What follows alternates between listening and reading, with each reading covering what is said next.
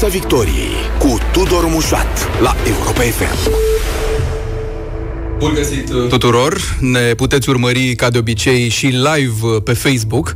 Invitatul acestei serii este sociologul Gelu Duminică. Bun venit în Piața Victoriei! Bună seara!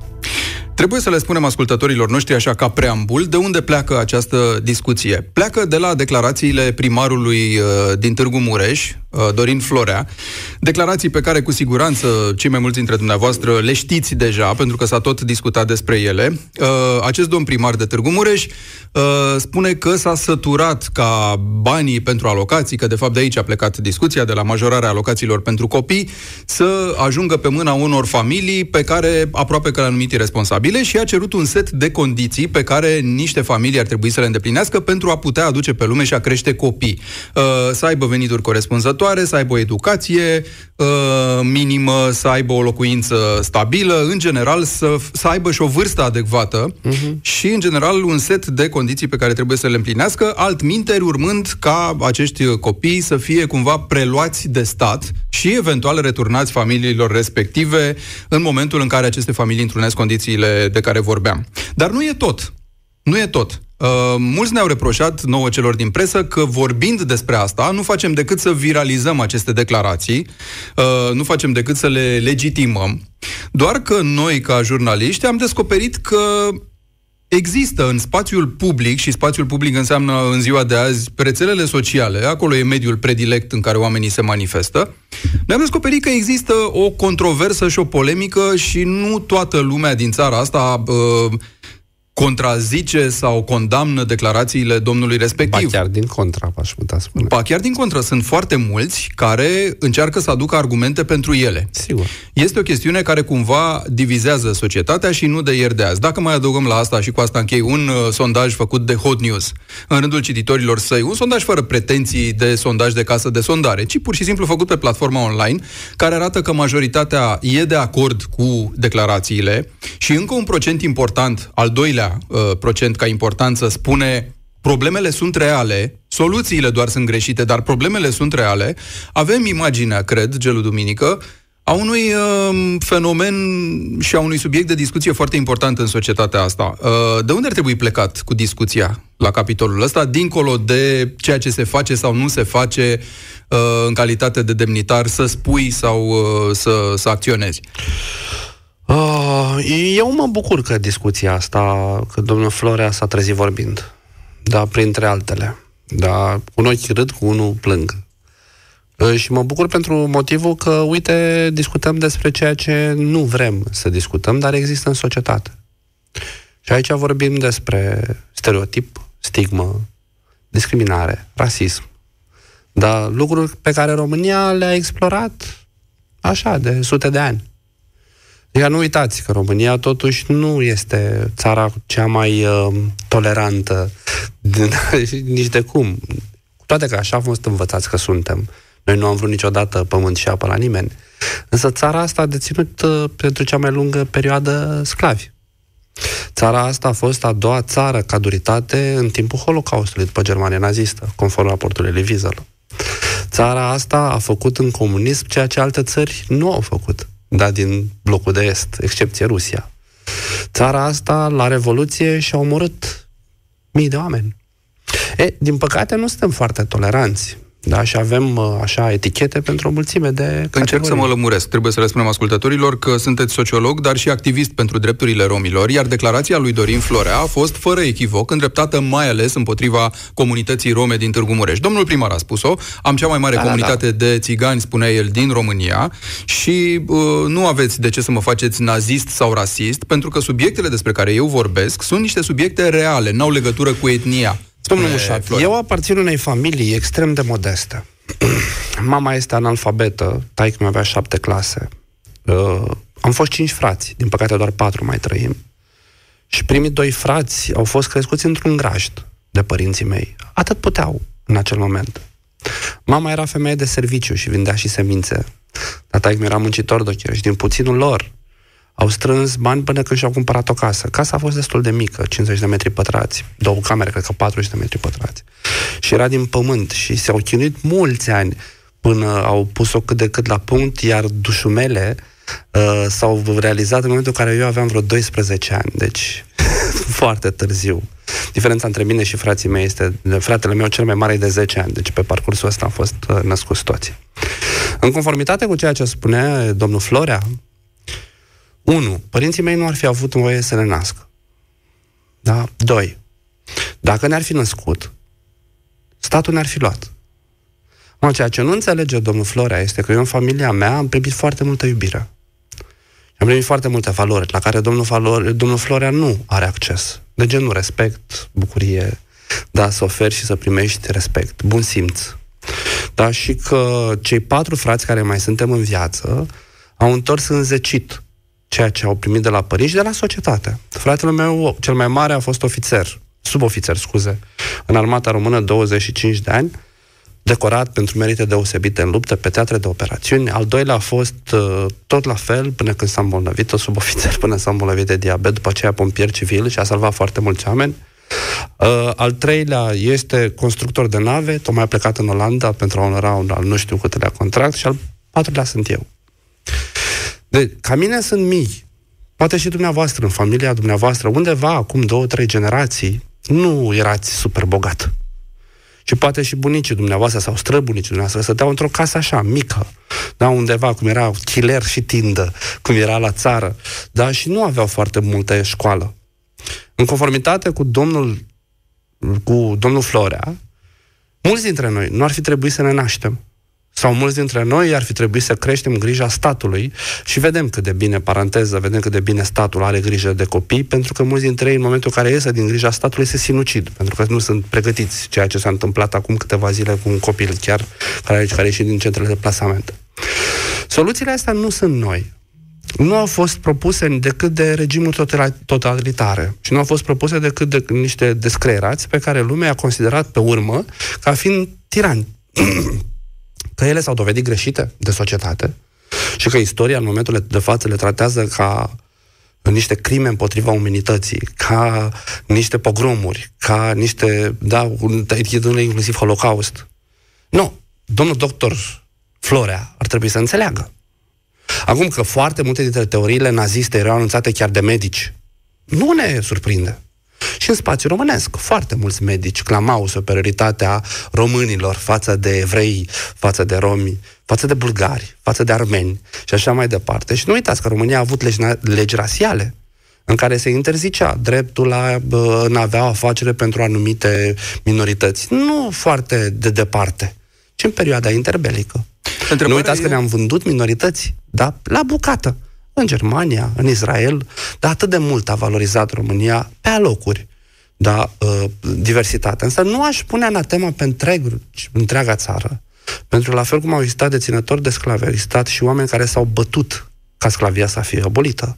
La fel cum au existat oameni care au omorât evrei, romi și așa mai departe, la fel au existat și oameni care au păzit pe vecinilor romi, evrei, da, de forțele care doreau să-i omoare. Nu aș pune o anatemă pe întreaga societate. Ca să elucidăm capitolul ăsta, suspectați că teoria domnului Florea are atâția adepți pentru că e vorba în mod special de etnia romă? Adică aș vrea să elucidăm povestea asta, ca după aia să mergem cu discuția mai departe, dacă dăm factorul etnic la o parte, dacă discuția rămâne valabilă în anumite privințe. Teoria... Deci hai să o lămurim pe asta. Mm-hmm. Domnul Florea are susținători la el în urbe sau în general în România, pentru că e vorba de uh, rasismul ăsta de care spuneați că dăm dovadă pe alocuri, uneori chiar fără să știm că dăm dovadă de el, că spunem noi nu suntem rasiști, pentru avem că... cu toții cunoștințe, prieteni romi, dar ce să vezi, unii da, dintre da, da, ei mă răia, calcă da. pe nervi. Nu, Zbun, cam asta auzim. Da, da. Celul nu-i vorba despre tine, am auzit chestia asta atât de, de multe ori, da? Lui ar dracu de țigan, celul nu-i vorba despre tine, iartă-mă, știi, era vorba despre aia. Uh, nu e vorba numai de rasism aici, da? Uh, Toate declarațiile astea și toată zona de susținere a venit și din zona celor care se simt, cum să spun eu, mânați în luptă mai mult, mai abitir, pentru că este vorba despre romi. Dar nu e vorba numai despre romi în toată povestea asta. Și dacă vă aduceți aminte, în anul de grație două mii optsprezece două mii nouăsprezece, când a început, au început toate acele proteste pe stradă, vă aduceți aminte de antagonizarea între Căcâna, cei de la Căcâna și cei din Piața Victoriei? Ăia de la Căcâna erau știrbi, nu erau demni să spună ceva despre România. Doar noi, cei din Piața Victoriei, uite că toți suntem la emisiunea care poartă acest nume, doar noi putem să spunem. Să retragem dreptul de vot celor care nu au bacalaureatul. Să facem, să dregem. Aduceți aminte toate teoriile alea care ce ne spuneți aveau că, de susținători. Ne, ne plac sau suntem predispuși la a crea genul ăsta de falii, de polarizări în societate, între noi un... și ceilalți. Oh, da, în antagonizarea, de antagonizarea este majoră. Da, fie, fie că suntem pesediști versus liberali, fie că suntem români versus maghiari, fie că suntem steliști versus dinamoviști, da, și așa mai ba, departe. Chiar și în interiorul unei alianțe U S R plus, poți să găsești plusiști o, de, de, și useriști când vine vorba de candidatul la primărie. Da. Acum, da. Vă aduceți aminte cea mai veche baladă din spațiul românesc, Miorița? Da? Acolo erau trei ciobani care aveau oi. Toți trei diferiți. Da? Și moldoveanul, vrânceanul și ungureanul nu se înțelegeau deloc. Dar mai mult decât atât, se și pismuiau. Adică chestia asta cu, iertați-mă, nu știu dacă se poate spune, pa, da, bapa mătii, la noi există, e acolo, e, e neaușă, da? Și dușmânia a prins atât de bine încât mare majoritate din folclorul românesc este bazat pe noțiunea asta de dușmânie. Da? Capra vecinului, dușmanul și așa. Antagonizarea asta nu e de azi, de ieri. Bun. Și politicienii au folosit povestea asta. Ok, ăsta este un factor. Și dacă tu vorbiți de politicieni, eu îmi imaginez că un politician care vrea să fie reales, cum e domnul Florea, face declarațiile astea în cunoștință de cauză, pentru că domnia sa nu e unul foarte slobod la gură și a explicat și nuanțat declarația asta de o mie de ori. El e foarte consecvent. Nu i-a scăpat într-o ședință filmată cu ușile închise sau mai știu eu ce. Nu. nu. Uh, domnul Florea are o miză în momentul în care Absolut. spune asta și bănuiesc că se bazează pe o susținere electorală, că nu faci uh, o chestie ca asta cu câteva luni uh, foarte puține mm-hmm. înainte de alegerile locale, dacă n-ai ști că ai susținere pentru așa ceva. Uh, nu uitați că au fost câteva episoade care da, au uh, prefațat ceea ce domnul Florea a făcut. Da? Episodul manelelor la Timișoara. Da, parte de, da, primarul de acolo a avut o susținere destul de bună, da, în momentul în care a enunțat prostia aia, da. După care Baia Mare, acum patru ani. Primarul de la Baia Mare, da, a câștigat alegerile cu optzeci și ceva la sută, enunțând o simplă idee. Afară cu țiganii din Baia Mare. Da, și a și, și înălțat în... un zid, după modelul a, zidului Berlinului. A și înălțat un Berlinului. zid pe care l-a și scos după aceea, da. pentru că i-a sărit lumea în cap. Da, uitând că, de fapt, rolul autorității publice locale nu este să construiască ziduri pentru a ascunde mizeria, ci a dezvolta. Pentru că autoritatea publică locală reprezintă toți cetățenii. Și unguri, și români, și, și romi, și ce sunt acolo. Așa că eu nu cred că declarația primarului de la Târgu Mureș este una inocentă sau... Nu, are un calcul politic într-o zonă destul de tensionată, în care cartea asta naționalistă da, a mers destul de bine. Aduceți-vă aminte ce s-a întâmplat în nouăzeci la Târgu Mureș. Mm-hmm. Și încă acolo rănile se simt. Deci când nu sunt da. maghiarii vinovați de serviciu, sunt romii. Păi da, acum cu maghiarii, da, era, e destul de complicat pentru că lumea nu mai e în serios acolo. Da? Domnia sa este prefect și primar de din două mii, dacă nu mă înșel, ceva de genul. Lumea nu mai e în serios. Da? Și atunci a trebuit să găsească un alt țap ispășitor. Acum că domnia sa este bănuită a avea origini rome, ține de anecdotă, da? Și că este bănuit ca având apucăturile pe care Dumne- domnia sa le, le reclamă. Presa locală de prin două mii tot vuiește despre afacerile cu mașini, combinații, D N A și așa mai departe. Astea sunt de notorietate, sunt în... în, în... Și atunci e ceva de genul hoțul care strigă hoții, odată. Doi, știu foarte clar când domnul primar se ducea în comunitățile de rom și își făcea campanie. Da? Atunci nu mai ei trebuia să le ia copiii. Dar, repet, aici etnia este o chestie care accentuează. Uh-huh. Ceea ce ar trebui să ne sperie este, unul, pseudo-superioritatea asta, adică superioritatea asta care, de fapt e falsă superioritate, asta o numesc pseudo-superioritate. Superioritatea asta pe care ne-o aruncă, da? Și ne-o aprinde, exact ca în becul lui Pavlov. Da? Ne-o aprinde și mulți începem să salivăm. Băi, noi suntem aia buni, bă, noi avem grijă de copiii noștri, băi. Da, adică cine sunt ăia? Vă dați seama ce o să fie? Unu, doi, susținerea de care a avut parte o astfel de declarație. Păi, hai să luăm cei doi factori cumva în ordine inversă. Pe al doilea ăsta cu susținerea, cumva putem să le lucidăm în sensul că există această formă de politicianism sau de populism de care uh-huh. vorbeați, de a identifica dușmani din cauza cărora lucrurile merg prost, care speculează filonul ăsta sau rămășițele, dacă vreți, ca să fim optimiști, de uh, rasism, discriminare, stigmă, stereotip, tot ce ne spuneați la început. Asta ar fi una. Uh-huh. Pe de altă parte, ca să aprofundăm un pic subiectul ăsta, există acea formă de relaționare cu problema. Răspunsul ăla de care pomeneam mai devreme, care poate fi cheia, de fapt, întregii discuții, soluții enunțate greșit, dar pentru probleme reale. Și aici întrebarea apare, există această percepție că în anumite medii, că e vorba de etnia romă, că da, e da, vorba da, de da, Vaslui, că e vorba de Pitești sau București, nici nu mai contează. În anumite medii, așadar, nașterea și creșterea copiilor sunt făcute iresponsabil, a se citi cu ghilimele, adică într-un fel care împovărează restul societății, într-un fel care împovărează și familia în cauză, într-un fel care pune presiune pe stat, uite, să dea alocații pentru copii și așa mai departe, sau ajutoare sociale. Există percepția asta? Percepția există, sigur că da. Și ne este hrănită. Pentru că vedem de foarte multe ori acel fake news că România da, are nu știu câte milioane de asistați sociali.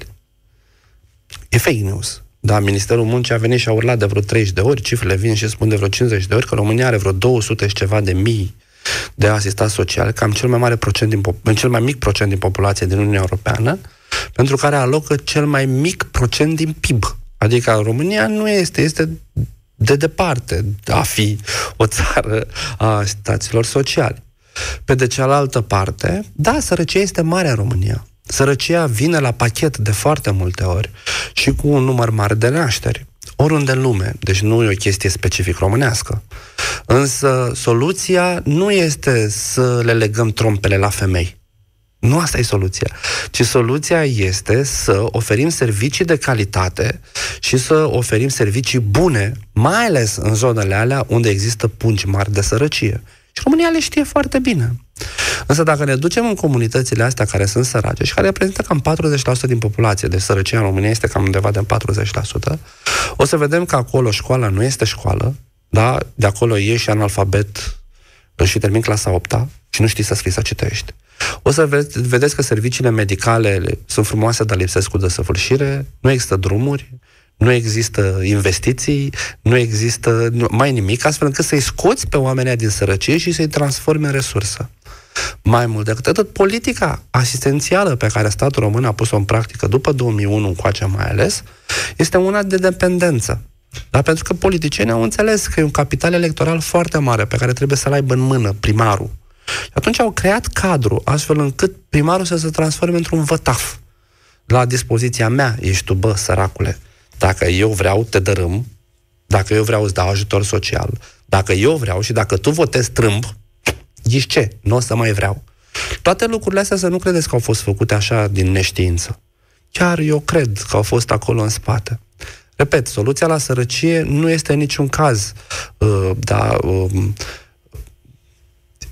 rasism și discriminare, nu este niciun caz legarea trompelor, cum am spus mai devreme, ci sunt politicile solide de dezvoltare. Țări, au făcut, alte țări din Europa au făcut chestia asta. Care da. Trebuie să vină de la comunitatea locală, domnule Gelu Duminică, sau de la autoritatea centrală? Pentru și, că Dorin Florea, ca să rămânem la exemplu ăsta, spune că a făcut foarte multe lucruri pentru comunitățile astea sărace, în speță comunitățile de romi din Târgu Mureș. A. Ba chiar zicea că duce el personal, probabil, mă rog, sau echipa primăriei, se ocupă să-i ducă la școală, să-i aducă, da, să-i doteze. Da, îl închipui pe domnul primar de mânuță cu copiii ducându-i la școală în autobuz, sigur, da, îl închipui. Ama, nu trebuie să mă credeți pe cuvânt, trebuie să vă duceți acolo. Da, și vedeți. Una dintre cele mai dure comunități pe care le-am văzut vreodată sunt în județul Mureș, în care domnul Florea a fost prefect. Și vă dau comunități de Mica, comunități din alea în care oamenii încă trăiesc sub bordeie, în bordeie, sub pământ. Da? Unde acolo statul nu există. Pentru oamenii aia, cred că nici nu știu că există o capitală a țării care se numește București. Oamenii aia sunt, știți că aici e paradoxul, da, știi, identitar. Oamenii aia se consideră mai de fapt, mai degrabă maghiari. Ei vorbesc ungurește între ei. Da, dar sunt tratați ca fiind romi. Cu toate că e nou, dar ei se consideră mai degrabă maghiari. Mulți dintre ei au și dublă cetățenie și asta e o altă discuție care intră pe zona de identitate. Însă, nu, vă repet, la întrebarea noastră nu trebuie să mă credeți pe mine. Duceți-vă dumneavoastră acolo și vedeți. Da, adică, pentru mine întrebarea e cam așa. Bun, să zicem că cineva, și sunt comunități în Târgu Mureș care fac chestia asta, își căsătorește copilul la doisprezece ani. Excelent, da? Tu, instituția statului, ce faci? Câte anchete în Târgu Mureș, ale Direcției de Protecție și Asistență Socială, ale Poliției și așa mai departe, le-ați auzit și le-ați făcut, le-ați văzut, astfel încât legislația în vigoare să fie pusă în aplicare? Da? Mai mult decât vă dau, pot trimite casete video și C D-uri, da? Cu alți politicieni din Târgu Mureș care participă la paragheliile de acolo. Și bă, dau bani și dau din buric și primesc dedicații și dau bani la lăutari. Adică mizerii de genul ăsta mie îmi repugnă. Rolul tău de administrație publică locală este să provoci dezvoltare. Asta trebuie să faci tu. Dezvoltare înseamnă să pui în practică legile, să creezi politici publice, să influențezi politicul național, astfel încât prin programele naționale tu să aduci bunăstarea la nivel local pentru toți cetățenii. Bun, acum de-aia ziceam că discuția e mai amplă decât amplă. Târgu Mureș, pentru că există o sumă de cetățeni români care spun așa: dom'le, e normal ca niște femei, indiferent din ce comunitate, etnie fac parte, să nască la doisprezece ani? Nu este normal. Nu e normal. Deci nu. Facem ceva, cum zice domnul Sigur Florea? Că da. Poate altceva decât zice domnul Florea, Minunat. Dar facem ceva? Sigur că da, trebuie să facem ceva. Bun. Iar eu sunt unul dintre cei care spun, spun chestia asta de ani de zile, o scriu, o fac în putința pe care o am, da, o mulțime de lucruri, eșuând de cel puțin de atât de multe Bun. Ori. Sigur că trebuie să facem, însă ce trebuie să facem? Să provocăm dezvoltare, să aplicăm legea sau să discriminăm? Da? Repet, să legăm trompele sau să oferim soluții foarte bune pentru copii. Soluția e mai degrabă, dacă înțeleg eu bine, fără să vreau să-l apăr, evident, pe domnul Florea, dacă înțeleg eu bine, soluția la care s-ar ralia o mare parte din societatea românească ar fi una preventivă. Domnule, atenție, faceți niște anchete amănunțite, avertizați-i pe acei oameni că dacă nasc la doisprezece ani, Așa. Dacă nu au o locuință și trăiesc în bordeie de chirpici, dacă nu au un loc de muncă și un venit oarecare, nici măcar un ajutor social sau un venit garantat, să nu le treacă prin cap să, Domnul Mușat, să facă la, la copii. La ce vârstă ați făcut facultatea? La ce vârstă ați început facultatea? Imediat după liceu. Deci aveați nouăsprezece ani, da?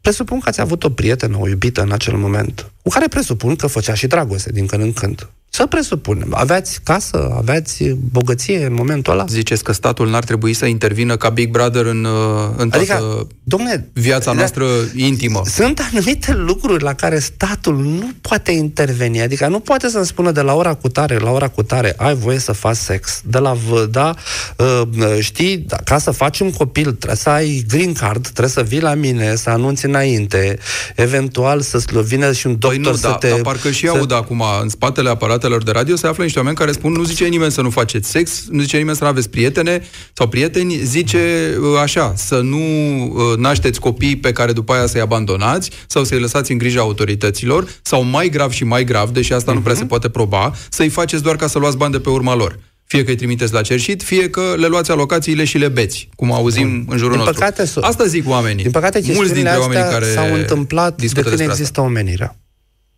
Nu există, n-a existat o soluție mirifică care să, să facă ca acest lucru să nu mai există. Nu există sistem perfect din punctul ăsta de vedere.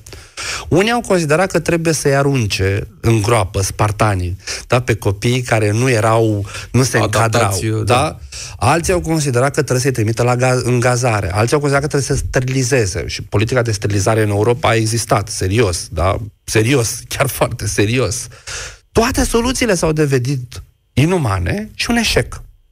Adică, de ce trebuie să revenim tot la soluțiile alea tâmpite? Doamne iartă-mă, le-am explorat în societate, am văzut. Putem să gândim altele bazate pe dezvoltare, că uite, alte țări care au mers pe chestia asta nu au eradicat astfel de situații, dar le-au... le-au Dumneavoastră ziceți că mici, sunt accidente, dar eu sunt convins că nu, mulți români le tratează ca pe, ca pe fenomene în anumite regiuni ale țării. Nu sunt accidente. Uh, unde alocația se bea, unde copiii se fac fără să ai uh, noțiuni Sigur. De educație sexuală sau fără să te gândești uh, ce se va întâmpla cu acel copil, Sigur. Sau se fac, uh, da, pentru a fi exploatați când cresc să fie trimiși la cerșit sau la prostituție. Deci, unu, nu sunt accidente, dar aceste uh, situații sunt realități.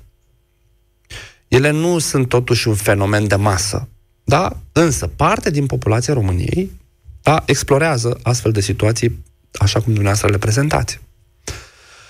Soluțiile în țările astea dezvoltate, care, repet, au mișorat numărul de astfel de situații, niciuna n-a eradicat, a fost ca politica de bici să fie, da, dublată cu o politică de morcov. Adică îți și dau ceva. Biciul și zăhărelul. Da? Da?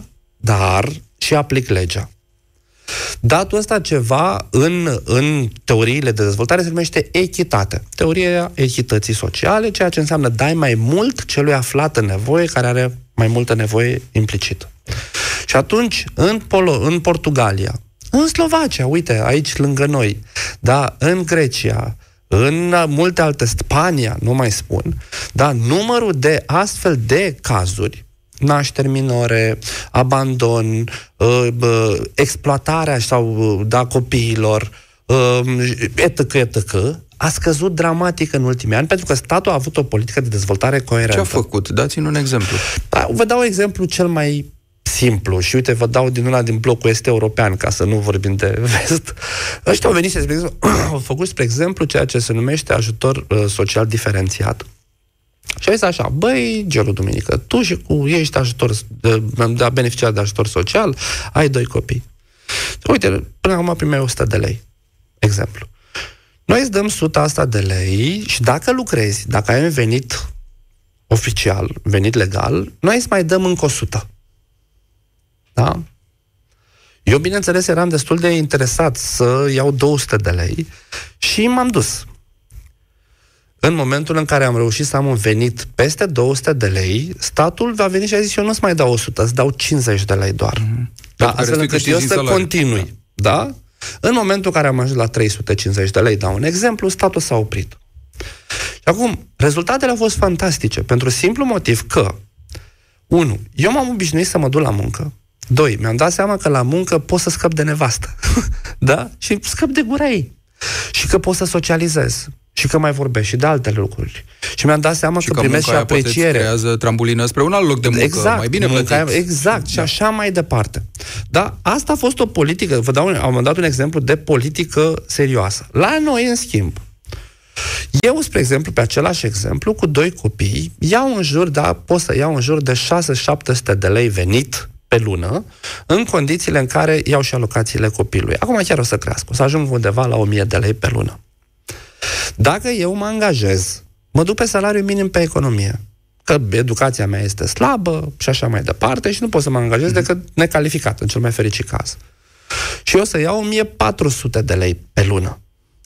Calculul omului dezavantajat, care în paranteză gândește astăzi pentru astăzi, indiferent de etnie, este simplu. Băi, adică eu mă duc la muncă timp de o lună de zile, mă trezesc la opt și vin la cinci, rup de spate pentru patru sute de lei în plus. Pentru că eu, dacă mă duc la muncă, pierd alocație. Da? Și atunci eu refuz ideea. Și zic: da, de ce să mă duc eu la muncă, băi? Am înnebunit? Stau, frate, acasă, îmi văd de treaba mea. Da, degeaba noi, da, cei care lucrăm în științe sociale și în politici de dezvoltare, venim și spunem: băi, nu continuați cu același model. Și noi spunem din două mii zece. Citiți raportul Comisiei Prezidențiale pentru analiza riscurilor sociale. Să ne schimbați, Doamne iartă-mă, povestea asta.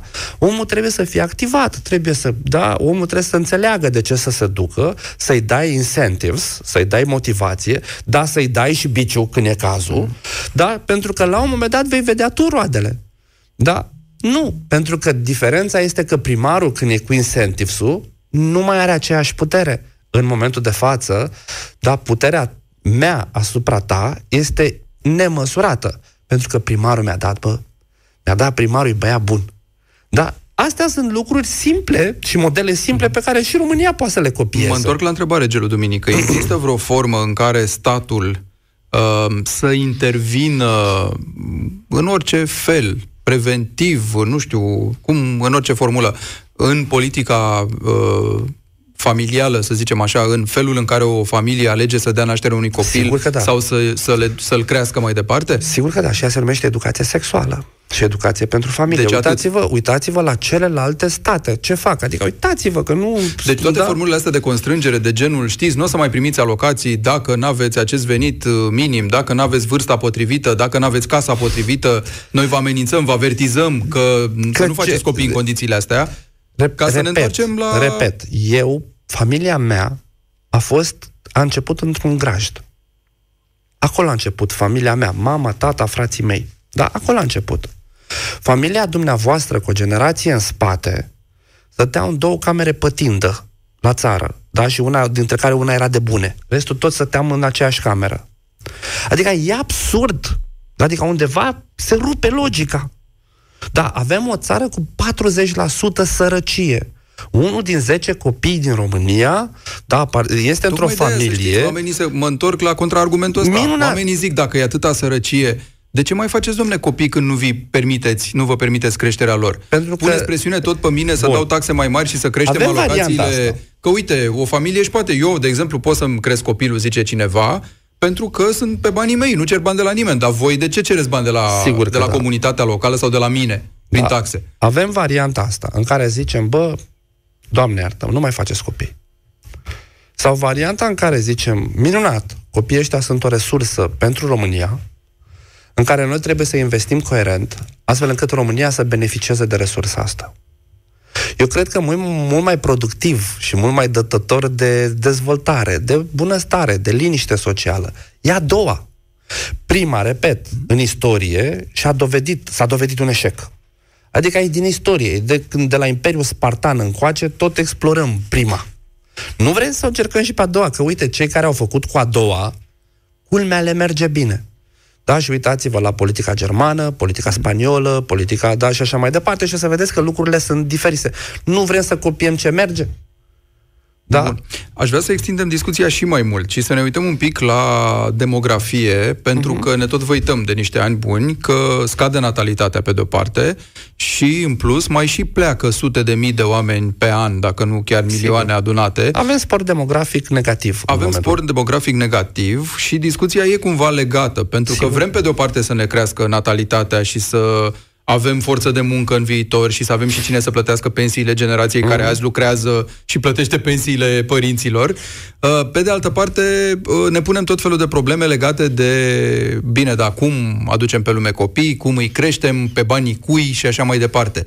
Și nicio discuție cred că nu e lipsită de sens. Adică poate că ambele părți au dreptate să se întrebe lucrurile astea. Vrei natalitate, vrei demogra- creștere demografică, dar cum o vrei, în ce condiții, cum să se întâmple ea? Știți, e o, o zicătoare africană care spune că pentru a crește un copil e nevoie de un sat întreg. Și chiar așa este. Pentru a crește, da, ceea ce avem în momentul de față, da, ca nouă generație, e nevoie de întreaga țară, pentru că ei reprezintă viitorul de mâine. În momentul de față, noi trebuie să ne uităm la ce le oferim lor, astfel încât să devină cu adevărat resursa umană pe care noi ne-o dorim. Și o să, dovedeți, o să vedeți că de foarte multe ori oferim foarte puțin și avem așteptări foarte mari de la ei. Anul trecut, la sfârșitul anului, dar PISA ne-a arătat unde suntem cu educație. Acum câteva zile, Eurostatul ne-a arătat unde stăm cu sănătatea. Acum câteva zile, în același raport Eurostat, ne-a arătat unde stăm cu infrastructura, unde stăm cu vocational training și suntem peste tot pe ultimul loc. Adică, pentru mine, soluția nu este să avem copii mai puțini. Pentru mine, soluția este hai să investim cum trebuie, astfel încât puțini ăștia copii pe care avem, da, să devină o resursă umană care să ducă România acolo unde poate merită, zicem noi. Și cum da? trebuie procedat? Cum uh, trebuie investiți banii? Bun, asta v-am vorbit, recunosc și acum, dacă am vorbit și cu premierul la un moment dat, în care i-am spus în felul următor. Uh, există, în momentul de față, I N S-ul ne poate da foarte simplu harta comunităților dezavantajate din România. Și noi am spus, dacă tot faci P N D L-ul lui mama și lui tata, nu vrei ca țintă principală să fie în comunitățile astea? Astfel încât acolo să pui apă cu precădere, nu în Alba Iulia. Da? Alba Iulia are capacitatea de a-și atrage bani europeni. Nu tot în Cluj, nu tot în București, nu tot unde sunt resurse financiare mari. O secundă, cei din Alba Iulia și din Cluj o să spună, bun, dar la taxele pe care noi le plătim și mai ales în Cluj, la venitul pe care îl generăm la bugetul de stat, de ce nu avem dreptul la o rețea de apă modernă? Nu le dați alora din, din marginea Vasluiului, dați-mi mie. Simplu, pentru tot că, mie, știi, că eu produc bani. Da, principiul solidarității pe care este creată, da, omenirea în ultimii zeci de ani presupune distribuția resurselor. Pentru că dacă nu distribui resursele bine, da, devin, ajungi în conflict. Și simplu, stereotipal, copilul meu o să dea în cap copilului tău, pentru că ești ce? Trăim în aceeași casă, casă numită România. Și atunci, la un moment dat, s-ar putea să se întâlnească. Și atunci e mult mai eficient să investești un pic. Bun, e bună observația. În, în, Inegalitățile în, aspre nasc conflicte. Nasc, da, clivaje, clivaje care nasc conflicte, conflicte care duc către anomie. Adică gunoiul nu trebuie dat sub preș, asta e lecția. Sub nicio formă. Și atunci noi trebuie să fim conștienți că, de fapt, Alba Iulia, spre exemplu, sau Bucureștiul, o să aibă nevoie de forță de muncă din Vaslui. Da, și că trebuie să o aducă. Și e mult mai ieftin să o aducă din Vaslui, cu toate că cea mai săracă zonă din România nu este Moldova, ci este da, Dobro, Dobrogea, Doamne iartă, Moltenia, da, Sudoltenia, da, și are nevoie de resursă umană pe care să o aducă. Uitați-vă că am început să aducem forță de muncă din altă parte, deci și trendul ăsta va continua. În condițiile în care e mult mai ieftin să investim în resursă umană pe care o avem aici și mult mai sustenabil.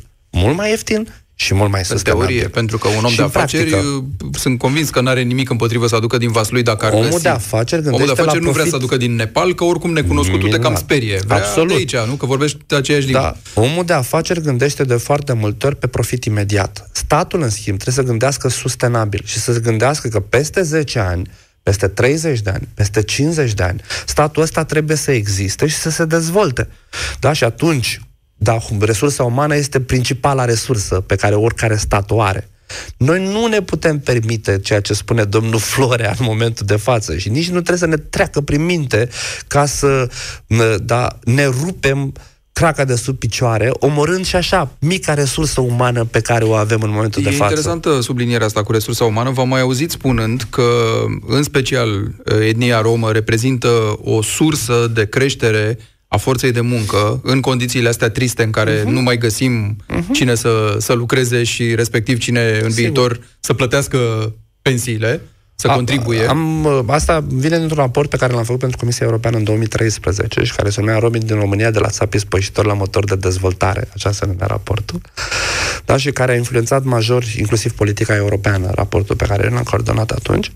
Și care, da, dovedește, fără putință de tăgadă, faptul că investițiile în populația romă sunt mult mai eficiente din punct de vedere economic pentru Europa, în genere, pentru România în particular, dar decât avea soluția, în comparație cu soluția de a aduce forță de muncă din afara Europei. Pentru că, da, Europa nu are decât soluțiile astea. În interior, da, suntem în declin demografic, trebuie să valorizăm resursa pe care o avem de aici și să aducem din altă parte. E simplu. E, noi, domnul Florea vine și zice, dă, Doamne, iartă-mă de resursa umană pe care o avem aici. Nenorociți-o, băi, dar să le legăm trompele, să le... Asta. Ceea ce este iresponsabil, ceea ce propune domnul, pe lângă faptul că e rasist, pe lângă faptul că e o idee eugenistă, da, de surginte, da, care a, a dus către Holocaust și așa mai departe. Este iresponsabilă, efectiv. Pentru că pe domnul Florea nu l-am văzut în calitatea domniei sale de edil, propunând reforma sistemelor de asistență socială, astfel încât copilul ăla să beneficieze de acompanierea necesară dezvoltării. Nu am văzut, da, venind cu chestii care să suplimenteze eforturile pentru a include, nu am văzut, da, nevoia de creșterea sistemului educațional în școlile acolo, de acolo. Vin de la Suceava, aseară m-am întors. Și a fost într-o școală din asta amărâtă, da, două sute și ceva de copii, treizeci la sută în clasa a opta nu știau să scrie, să citească, nu au fost niciodată corigenți, niciodată repetenți, da, doar zece la sută știau să scrie, să citească bine la prima citire, în clasa a opta. Acum, ce Dumnezeu? Cum, cum, cum Dumnezeu? Păi cine îți devină? Părinții îți devină și acolo. Da, e o discuție interesantă, care sigur că dacă a plecat poate de unde nu trebuie, cu siguranță că în orice caz coagulează foarte multe opinii și puncte de vedere și e o discuție care rămâne deschisă, așa că, Gelu Duminică, vă mulțumesc foarte mult că ați luat parte la ea. Și rămâneți cu Europa F M. Piața Victoriei, de luni până joi, de la optsprezece și cincisprezece minute, la Europa F M.